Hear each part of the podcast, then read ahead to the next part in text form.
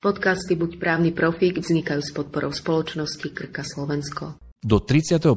marca 2022 ten postup na strane lekára bol presne taký istý ako po 1. apríli 2022. Na to, aby mohla byť pomôcka uhradená z verejného zdravotného poistenia, musel lekár poukaz predpísať, zdravotníckú pomôcku a okrem všetkých tých povinných informácií, ktoré mu zákon o liekoch ukladá, tam musel napísať aj informáciu presne o názve zdravotníckej pomôcky a predovšetkým jej kód. Toto ostáva rovnaké aj po 1. apríli, to znamená na strane predpisujúceho lekára sa vlastne nemení nič. Čo sa však významne mení, a i keď ide o pár paragrafov, dokonca o pár odsekov v paragrafe 121, tak pre lekárne pre výdajne je to obrovská zmena. V čom spočíva tá zmena? Ten rozdiel spočíva v tom, že sa nadefinoval pojem zdravotnícka pomôcka pre inkontinenciu a takisto aj dietetická potravina ako bezlepková potravina. Doteraz to nebolo zadefinované? Doteraz to v zákone takto zadefinované nebolo a pozorný čitateľ si aj teraz všimne, že v tom ustanovení sa hovorí, že tento pojem sa zavádza na účely zákona o liekoch. A to má svoj dôvod a to z toho titulu, že hneď na to, ako zákonodárca zadefinoval, že čo to je e, zdravotnícka pomôcka pre inkontinenciu bezlepková potravina, tak potom v tom následujúcom ustanovení nadefinoval, že čo je to náhradná zdravotnícka pomôcka pre inkontinenciu a čo je to náhradná bezlepková potravina. A toto vlastne v praxi znamená naozaj veľmi, veľmi veľa. Tak ja som povedal, že lekár predpisuje zdravotníckú pomôcku aj potravinu, ale na to, aby sme nepletli teraz tie pojmy, ja budem hovoriť len o zdravotníckej pomôcke, i keď ten postup je vlastne podobný aj pri potravinách, že lekár predpisuje zdravotníckú pomôcku tak, že okrem iných informácií vždy musí zadať kód.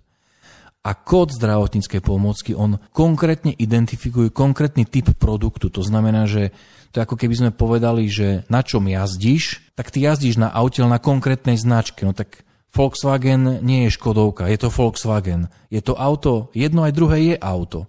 Ale ten kód zdravotníckej pomôcky v podstate nadefinuje, že áno, je to auto Volkswagen. A tá zmena vlastne, ktorá je spôsobená práve zavedením tých pojmov, ona umožňuje e, urobiť to, že keď pacient príde do výdajne alebo do lekárne s predpisom, na ktorom je kód zdravotníckej pomôcky, presne identifikujúci konkrétny typ, tak od prvého štvrtý je možné, aby lekárnik, keď si pozrie ten kód a zistí, že aha, tak je to zdravotnícka pomocka pre inkontinenciu, ktorá je zaradená v podskupine neviem, B1.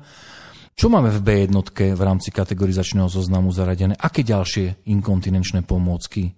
Zistí, že sú tam zaradené ďalšie inkontinenčné pomôcky, potom sa pozrie, že aký stupeň inkontinencie v podstate pacient má, lebo to na tom poukaze by malo byť uvedené, a akú diagnózu.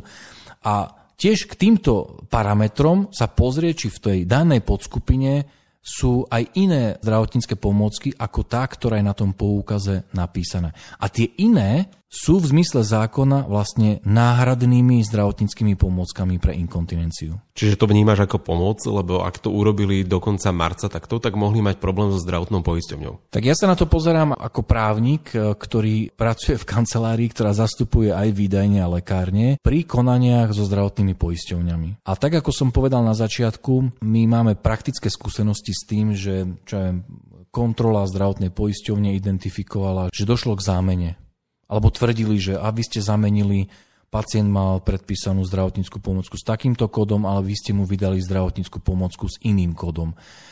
Ako nám to bolo vysvetlené zo strany tých našich klientov, tak prečo sa to niekedy deje? No deje sa to z toho dôvodu, že jednoducho v rámci komunikácie pacienta, farmaceuta alebo farmaceutického laboranta, dajme tomu sa zistí to, že pomocka, ktorá je predpísaná, napríklad nebola na sklade. Ale presne zdravotnícka pomôcka nie je tá istá, lebo nie je tá istá, lebo má iný kód, je to napríklad iný výrobca a tak ďalej, ale s rovnakými parametrami, v rovnakej cene.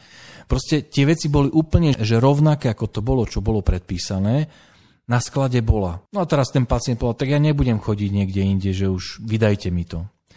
A si predstav, že to lekáreň vydala. Vznikla poisťovni nejaká škoda? No nevznikla, pretože zaplatila len to, čo bolo predpísané.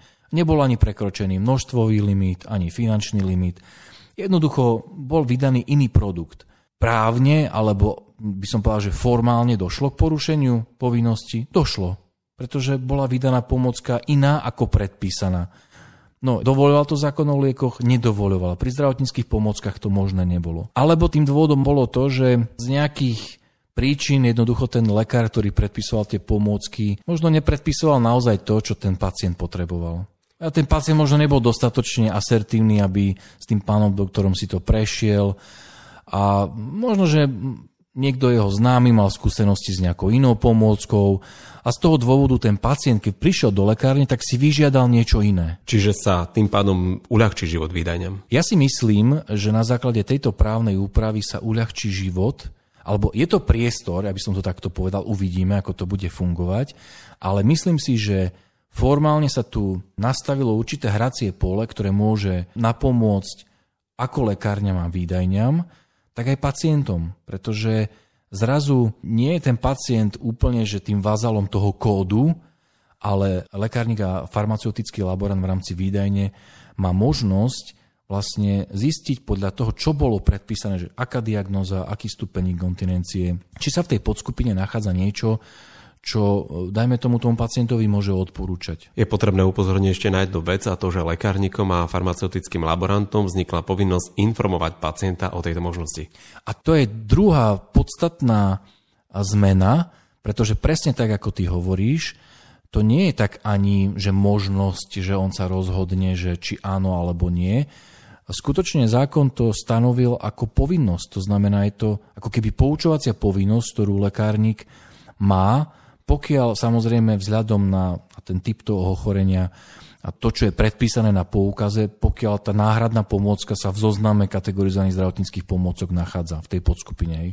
Ale pacienti to môžu vnímať aj tak, že tá výdajňa nemá k dispozícii tento typ a chce v úvodzovkách na mňa niečo zavesiť iné, chce na tom zarobiť alebo mať z toho nejaké výhody, čiže tam by asi tí zamestnanci mali troška aj tak akože psychologicky plývať na tých ľudí, že taká možnosť mi vyplá zo zákona vás poučiť o tom, som povinná a tak ďalej. Ja si myslím, že toto je dobré odporúčanie a že lekárne by to mali nejakým spôsobom reflektovať. I keď na druhej strane ja si myslím, že pacienti, ktorí trpia takýmto ochorením, takouto zdravotnou komplikáciou, oni tú skúsenosť toho, že ten predpis nemusel byť úplne pre nich vhodný alebo úplne nereflektoval ich potreby, mohli mať aj v minulosti a už ako keby s tou potrebou výmeny, hej, že zobrať si niečo iné, čo je vhodné a čo ten laborant s nimi prediskutoval, že už mali. Takže pre mnohých takýchto pacientov to nebude treba ani vysvetľovať a skôr ja si myslím, že sa budú môcť z toho tešiť. V praxi sa môže stať, že lekár napíše pacientovi určitý počet plienok alebo inkontinenčných vložiek a to balenie obsahuje určitý počet. Je možné rozbaliť to balenie? Toto je dobrá otázka. Vidno, že si sa pripravoval na dnešný podcast. Vidno, že si mi dal dobré podklady.